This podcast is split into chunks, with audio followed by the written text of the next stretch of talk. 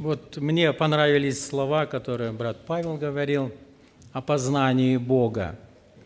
И вот как-то невольно эту мысль я бы хотел продолжить.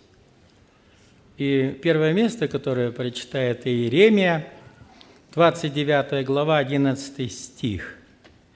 «Ибо только я знаю намерения, какие имею о вас, говорит Господь, намерения во благо, а не на зло, чтобы дать вам будущность и надежду. Еще раз. Ибо только я, это Господь говорит, знаю намерения, какие имею о вас, говорит Господь, намерения во благо, а не на зло, чтобы дать вам будущность и надежду. Это Иеремия письма прислал тем переселенцам, которые были в Вавилоне. И вот, желая как-то их ободрить, он в них говорит, когда пройдет 70 лет, Господь вас посетит, и все изменится, все будет иначе, только потерпите. И вот эти вот слова, они как раз-то говорят о том, что только я, говорит Господь, знаю намерения, какие имею о вас, а они во благо, чтобы дать вам будущность и надежду – а второе место, ну, не удивляйтесь, я прочитаю Луки, 18 глава, 9 стих. «Сказал также Христос к некоторым, которые, которые уверены были в себе, что они праведны и умножа, уничижали других». Следующую притчу сказал. Два человека вошли в храм помолиться, один фарисей, другой мытарь. Фарисей, став, молился сам себе так – Боже, благодарю Тебя, что я не таков, как прочие люди, грабители, обидчики, прелюбодеи, или как этот мытарь. Пощусь два раза в неделю, даю десятую часть из всего, что приобретаю. Мытарь же, стоя вдали, не смел даже поднять глаз на небо – но, ударяя себя в грудь, говорил, «Боже, будь милостив ко мне, грешнику! Сказываю вам, что сей пошел оправданным в дом свой более, нежели тот. Ибо всякий, возвышающий сам себя, уничижен будет, а унижающий себя возвысится». Вот вы знаете, у свойства есть, э, у Бога есть особенное свойство, характер Его. И вот в познании Его я обратил внимание на одну замечательную черту Бога нашего, черта Его характера. И это записано в Бытие, э, последняя глава, 50, 20 стих. Вот смотрите здесь, как записано. Вот, это Иосиф говорит – вот вы, умеш... вы умышляли против меня зло, но Бог обратил это в добро, чтобы сделать то, что теперь есть, сохранить жизнь великому числу людей. Еще раз прочитаю. Вот вы умышляли против меня зло, но Бог обратил это в добро, чтобы сделать то, что теперь есть, сохранить жизнь великому числу людей. И вот, глядя первое место, второе, вот третье место, я замечаю одну особенность у Бога нашего. У Него есть сила и способность зло изменить в добро. Зло изменить в добро. Вы знаете, в жизни это просматривается, ну, во многих областях. Вот даже на днях я услышал о том, что в болезнях людей это бывает, просматривается. Даже молодые люди вот симпатизируют друг другу, познакомились, и вдруг молодой человек не успел, ее забрал другой. Не жалей.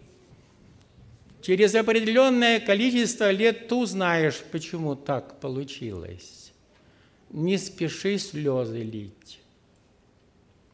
Потому что один Бог знает, что для тебя добро и что для тебя зло.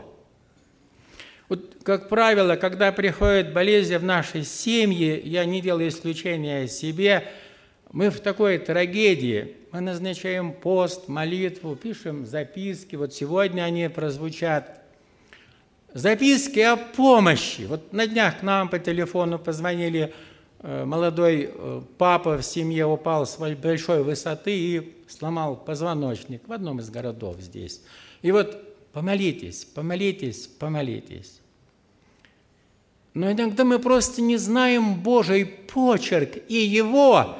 А вот место, которое мы прочитали к Иеремии, там написано о том, что вот все, что он не делает или допускает, это во благо для нас, Иеремия мы прочитали, 49 глава, чтобы дать нам надежду и будущность, или будущность и надежду. Так вот в нем, удивительно, в нем сокрыто великое благословение – но все это зависит от познания Его. От познания Его и от нашего сердца. Вот я прочитал о том, что храм вошло два человека, оба имели желание помолиться. Первый был фарисей, это была знаменитая такая категория религиозных людей, и он в чем-то даже превосходил некоторых из нас. Кто из нас два раза в неделю постится? Ну-ка, пожалуйста. Нету таких уделять нуждающимся, одно, другое, третье. Там. И вот когда он стоял, то он говорил о себе, Господи, я благодарю Тебя за то, что я не такой, как этот мытарь. И вот от состояния сердца зависит познание его, в храм которого пришли эти два человека. А о мытаре написано о том, что он очень просто вел себя – он бил себя в грудь, он глубоко сокрушался, может быть, даже плакал, и просто просил, «Боже, будь милостив ко мне, грешнику, будь милостив ко мне». И вот когда мы дальше с вами читали, то там написано, и вот этот тот, на которого посмотрели, так и сказал, я не таков, как он, он-то из храма вышел более оправданным, потому что, оказывается, Бог близок к сокрушенным сердцем – и кто знает его, тот самый богатый человек. Кто знает Бога, природу его, особенность его, и знает его почерк, тот богатейший человек в духовном отношении. Он богат благословением. И вот мы прочитаем с вами, это же 45 глава, Бытие, еще немножко. И я читаю – момент, когда братья и Иосиф встретились. И вот, чтобы сократить время, пятый стих я читаю. Иосиф говорит им, но теперь не печальтесь, братья, это я добавляю слово «братья», не печальтесь и не жалейте о том, что вы продали меня сюда, потому что Бог послал меня перед вами для сохранения вашей жизни. Вам кажется, что это вы делали – вы делали зло и не думали никогда, что оно может быть добром. Не думали. Ибо теперь два года голода на земле, еще пять лет, которые не орать, не жать не будут.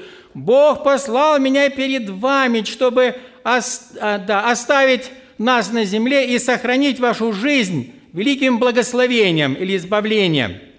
Итак, вы не вы послали меня сюда, но Бог, который поставил меня отцом фараону и господином во всем доме его и владыкою во всей земле египетской». Я, когда читал эти слова, я просто вот внутренне поражался величайшей силе Божией, который так может из зла такое добро сделать. Ведь когда братья возненавидели его и решили эту судьбу очень просто решить, выбросить его в ров, они думали, что на этом и все и закончится. Но потом удалось удачно его продать, хоть что-то иметь за это. Ну и вроде бы и все. Исчез он из поля зрения их. И не знали они, что судьба его в руке у великого Бога, который превращает зло в добро. И вот когда мы здесь читаем о том, что когда он им говорит о том, что вы не печальтесь и не жалейте, потому что я понял Божий почерк, его замысел был через меня вас спасти, вас накормить, большое множество людей спасти от голода. Семь лет голода будет. И вот вы знаете, вот это вот ощущение виновности они носили долгое время. А чтобы убедиться в том, что он замечательный человек, богобоязненный, нужно было 20-30 лет. И вот иногда я так думаю, что сегодняшние вещи, которые происходят в наших семьях, в наших душах, в наших городах и селениях, они будут ясны только через какое-то определенное время. Может быть, 10, может быть, 20 лет. И вот некоторые говорят, я не такой. Я не такой, как прочие люди. Посмотрим. Время покажет. Мы живем в то время, когда нет авторитетов. Вы, наверное, заметили, да? Нет уважения, нет почтения, на низком уровне богобоязненность, целомудрие где-то там, на самых низких-низких уровнях. Вот в такое время мы живем – и самое главное, самое основное, что укрепляет нашу душу, это познание настоящего живого Бога, у которого великая сила превратить зло в добро. И для этого нужно иметь чуткое сердце, чтобы иметь с ним общение. Вот я снова прочитаю. «Вот, вы умышляли против меня зло, но Бог обратил это в добро, чтобы сохранить жизнь великому числу людей» великий смысл у Бога – жизнь каждого человека. И Он хочет использовать нашу жизнь во благо многим людям. Вот поэтому каждому из нас нужно быть особенно благоговейным и видеть Божий почерк, чтобы понимать Его действия, Его желания и быть послушным Ему. Вот в, частности, в частности Иеремия 38 глава, когда я более тщательно читал эту главу, я обратил внимание на то, что и в Еремии тоже нашли вину, 38 глава. «И услышал Сафатия, и Гадолия, и Пасхор, и другие, и сказали всему народу, так говорит Господь, это Иеремия передал, кто останется в этом городе, умрет от меча, голода или моровой язвы, а кто выйдет к халдеям, будет жив, и душа ему, его будет ему вместо добычи, он останется жив. Так говорит Господь, непременно предан будет город сей в руки войска царя Вавилонского, и он возьмет его. И тогда кизья сказали царю, да будет этот человек предан смерти. Да, Писание там более подробное, оно говорит нам о том, что Еремия только слово Бога передал, который никогда не ошибается, который говорит только правду и правду. Иеремия говорит о том, что откройте ворота города, выйдите, вы останетесь живы. Сидекия царь пригласил его и говорит, тайно пригласил, скажи, а город будет покорен? Да, будет покорен. А что делать? А он говорит, выходи, открой ворота и выходи. И ты останешься жив – а если же нет, и ты умрешь, и вся твоя семья погибнет. Но царь больше боялся князей. И вот дальше написано о том, что когда князья решили отомстить Еремии за слово Божье, дали указание взять его под стражу, и в доме стражи опустили его в глубокую яму – я не знаю, как была глубока эта яма. Там только написано в 38 главе о том, что когда его опустили в эту глубокую яму во дворе стражи царя, то там даже воды не было, там было много-много грязи, и опустили его в грязь. И вы знаете, Бог возбудил сердце Ефиоплянина, одного из слуг царского двора. Он пришел к царю и говорит о том, что ну, пророк Божий погибнет, царь. Спаси жизнь его, потому что он ведь Слово Божие только передал. И тогда царь говорит ему, хорошо, возьми 30 человек и извлеки Божие пророка Иеремию из этой большой глубокой ямы. Я так подумал, неужели эта яма так глубока и так тяжело достать, нужно 30 человек. Этот человек, эфиоплянин, будучи опытным человеком, собрал старые тряпки – приготовил все, Опустили все это Иеремии, чтобы он был аккуратно оттуда изъят. Подложил он под мышки, чтобы не больно было. Спустили веревки. И оттуда с трудом изъяли Божия пророка.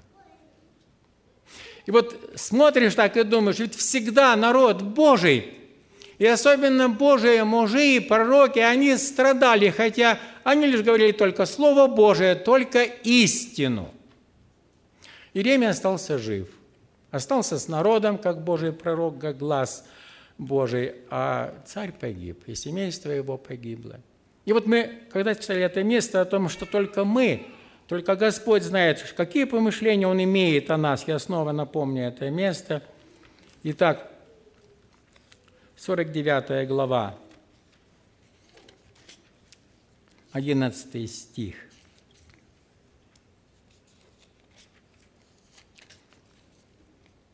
Виноват, я его закрыл, это место. Ну ничего, я еще раз его прочитаю здесь.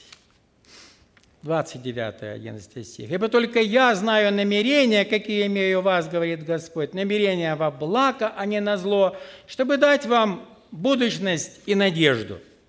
Итак, братья и сестры, если у кого-то на сегодняшний день есть великие, тяжелые переживания, будем доверяться Богу, потому что у Него есть одна особенность, как у Отца нашего Небесного – зло превращать в добро – это великое Божие благословение. И еще одна личность, которая меня удивляет и в которой особенно проявляется Божье милосердие, это Есфирь.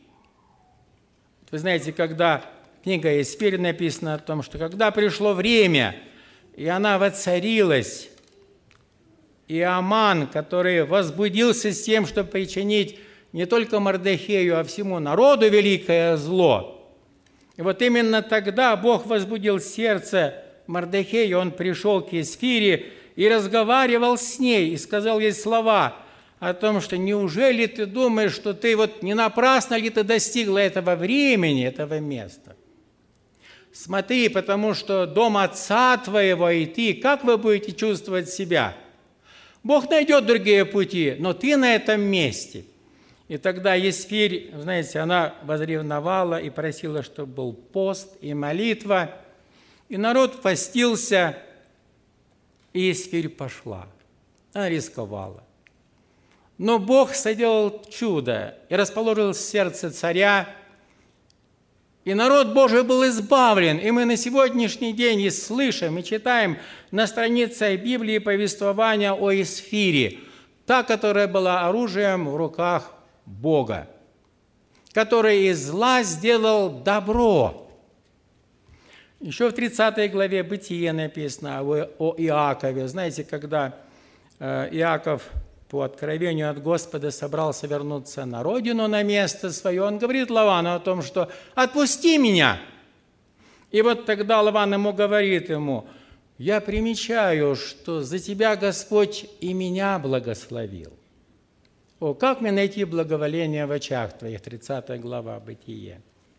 И вы знаете, вот когда ты читаешь это место, замечаешь о том, что оказывается весь секрет благословения Божия Господь нашел место в сердце Иосифа, в сердце Иакова, в сердце Есфири, и от того их жизнь приобрела смысл, смысл и полезность. Вот э, когда мы имеем какие-то переживания, что с нами происходит, как мы чувствуем себя, если у нас настоящее доверие Богу, можем ли мы в них почерпать знания и познание настоящего Бога? Я помню, как-то в одной из деревень Западной Сибири мы посещали церкви небольшие, и вот после собрания э, чай пили, и один старец, такой уже небольшой ростом такой, но все удивлялись его такой подвижности, такой, ну, шустрости, как есть такое слово, ну, в хорошем смысле, такой очень энергичный такой, подвижный такой, оптимистичный такой. Ну, когда мы чай пили, рассуждали, так спросили его, вот вы один или семья? Он говорит, я один остался. И вообще, говорит, удивительное Господь в моей жизни делал. Я так много пережил – ну и так потихоньку время было, рассказал о том, что он был арестован в трудное время. Вот. Был в заключении. Я, говорит, сильно болел, у меня ноги сильно болели. Я постоянно мучился. И когда я попал в заключение, меня распределили на соленые озера добывать соль. Это ужасная работа. Работать много часов в соленой воде, добывая соль. И мы на него смотрим. И он говорит, ну, начальник ведь не знали о том, что у меня ноги так больны и нуждаются в лечении. Они меня просто в наказание отправили в соленую воду. Но за несколько месяцев работы в соленой воде, воде я побежал. Вся моя болезнь ушла. Мы на него так смотрим внимательно, он и говорит, дело в том, что один Бог знает, что нам во благо, а иногда Он по милосердию зло обращает в добро. Только нужно терпение, все из руки Его принимать, потому что Он желает нам только блага, чтобы дать нам будущность и надежду. Вот вы знаете, в это время, когда мы здесь живем, когда те трудности, которые мы переживаем, вот изменения, которые приходят очень быстро, и что еще завтра ждет, мы не знаем. Но вы знаете, я так хотел бы от сердца к сердцу сказать, братья и сестры, не будем этого бояться. Не будем паниковать. Не будем между собой искать один у другого утешения, потому что источник утешения только у Бога живого. Потому что во всякое время длань Божия была, была широко открыта, чтобы дать милосердие народу своему. Это вся Библия говорит об этом. Вся Библия говорит. И когда приходит страдание, тогда приходит величие Его благословения. Когда я сам пережил вот то, что пережил несколько лет назад, меня спрашивали, говорили, странно, почему к вам это пришла болячка, эта болезнь? Я говорю, вы знаете, я до сих пор сам не знаю причины. Ну, говорит, может быть, у вас семья большая. Ну, семья большая, но это не причина, мы знаем. Ну, может быть, там переживания какие-то большие, они у всех есть, но не до такой же степени. Но потом прошло какое-то время, и я для себя понял о том, что в том, что я пережил, я имею большое благословение. Да, да. Ведь то, что я узнал, когда стал больным, я бы никогда не узнал, если бы не посетила меня болезнь. Ну, самое простое – когда меня супруга привезла из госпиталя домой, я немножко окреп и уже мог несколько шагов сделать, попросила церковь, чтобы я приехал на собрание. Это Миннесота, Миннеаполис. я приехал. И мы сели вот первый там или второй ряд, я не помню. Ну и когда собрание уже заканчивалось, ведущий пастор говорит, Борис Ильич, выйдите, немножко расскажите о себе. Вот мы рады, что вы пришли из госпиталя, сейчас вот на собрание появились. Ну, я встал аккуратненько, сделал несколько шагов и замер. Две ступеньки, и нет вот суппорт такой, чтобы помочь наступить. И вдруг меня озарило. Я никогда этого не замечал. А у нас есть такое здесь? Нету. Но пока болезнь не пришла ко мне, я этого не замечал. И вот вы знаете, только было начало, потом я стал понимать людей больных при посещении. Да-да, как будто новая область открылась, страдания людских сердец. Такие беседы и молитва. Я стал понимать, и от того слова другие в молитве пошли. Сочувствие глубокое, переживание, даже по телефону молитвенная поддержка на расстояниях. И я сам почувствовал о том, что даже в том, что я вот пережил, как будто новая страница жизни открылась. Поэтому нам нельзя просто воспринимать то, что приходят переживания, категорически о том, что избавиться от них. Сегодня пришли, чтобы через два часа их не было. Мы даже не знаем, какие блага Бог сокрыл в том, что мы с вами переживаем. Мы даже не знаем. Для этого нужно время. И вы знаете, вот иногда дети нас удивляют, ну, ваши дети, наши, проходит 10-15 лет, И наши дети говорят нам, пап, мама, вот только теперь мы вас поняли. Наш старший сын женился, уезжал в Германию. И вот когда он уезжал, он говорит нам, папа и мама, вы меня, конечно, простите, но так как вы нас воспитывали, мы с женой воспитывать детей так не будем. Жена аж прослезилась. Ну, потому что мы, когда наказывали детей, мы же наказывали для блага. Ну, и вы тоже так же. Мы же только с любовью это делали. И мы видели, что он ничего не понял еще. Для того, чтобы он понял, нужно время. И он уехал в Германию. А мы остались. Прошло несколько лет. У него семья, один ребенок родился, второй, другой, третий, четвертый, пятый родился – и вот мы приезжаем в гости, и на какой-то день он говорит, папа, мама, чай попьем, садитесь. Мы сели, он ребятам, кыш, идите спать уже, поздно. И вот когда тишина, мы четверо, его жена, он, и мы с женой, и вот он говорит, папа, мама, а вы можете меня простить?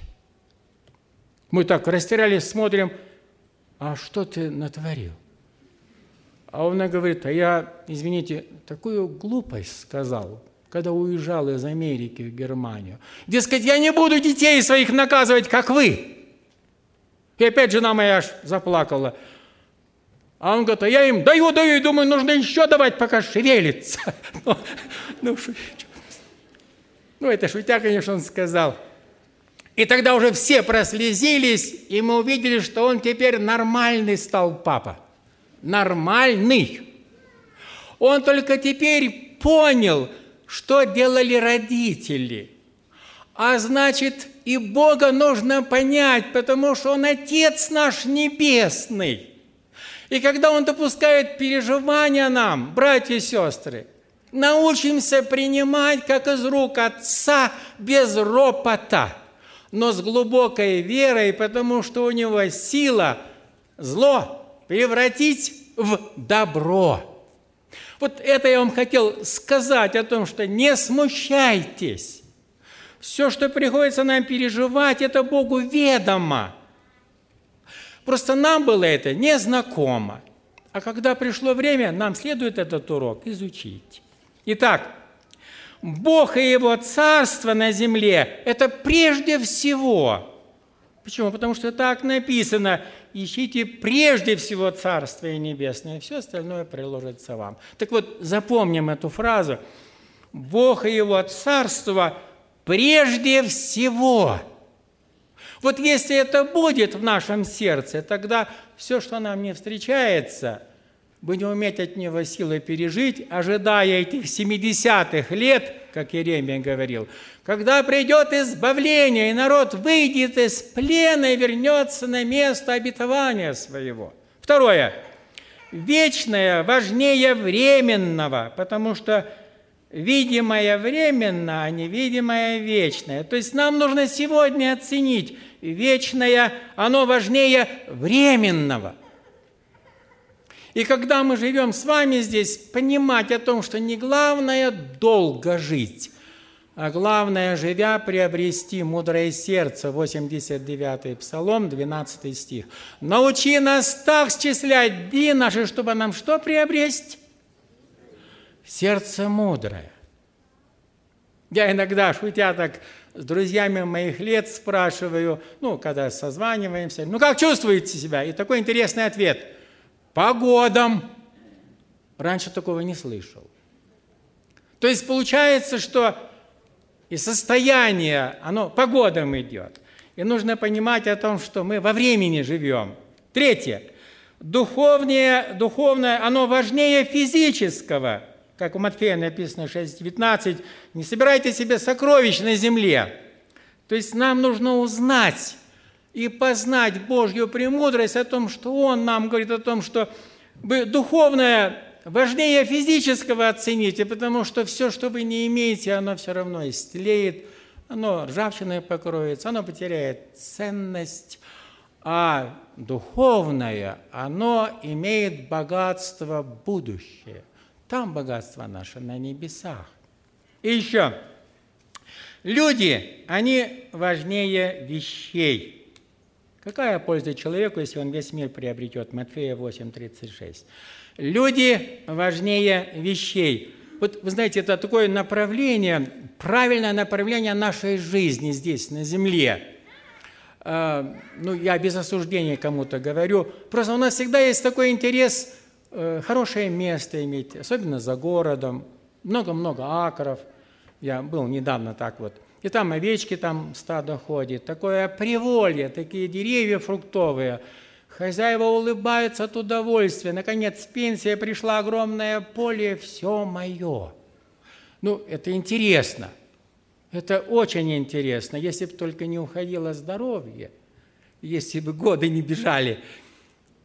Но однажды придет время, я тоже это уже видел, когда люди подобные говорили, ой, куда это все деть? Оно уже стало бременем, потому что все самое главное там, а здесь вроде бы интересно, но оно забирает столько времени, а его так мало. Так вот, познание Бога тот, который превращает зло в добро, это самое главное здесь на земле. Самое главное. И вот еще одно место хочу напомнить вам, 17 глава Бытия, там, где Господь говорит Аврааму. Помните, как написано? «Я Бог всемогущий, ходи предо мною и будь непорочен». Вот вы знаете, Э, сфера нашего благословения, стезя или грядка нашего благословения – это состояние нашего сердца. Ходи предо мной, будь непорочен, и будет благословение тебе. Ну и последнее место, которое о Христе сказано, когда я его читал, и так как-то переживаешь и думаешь, как люди несправедливы.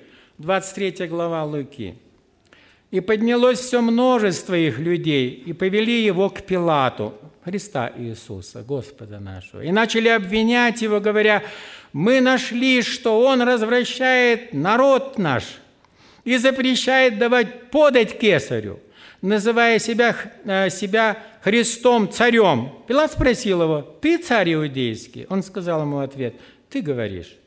Пилат сказал первосвященникам и народу, я не нахожу никакой вины в этом человеке. Но они наставили, говоря, он возмещает народ и достоин смерти и так далее.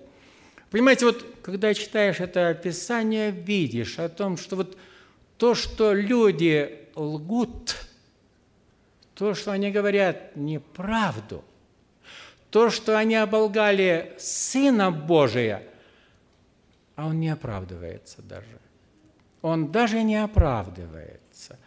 Он не такой. Вот он именно не такой.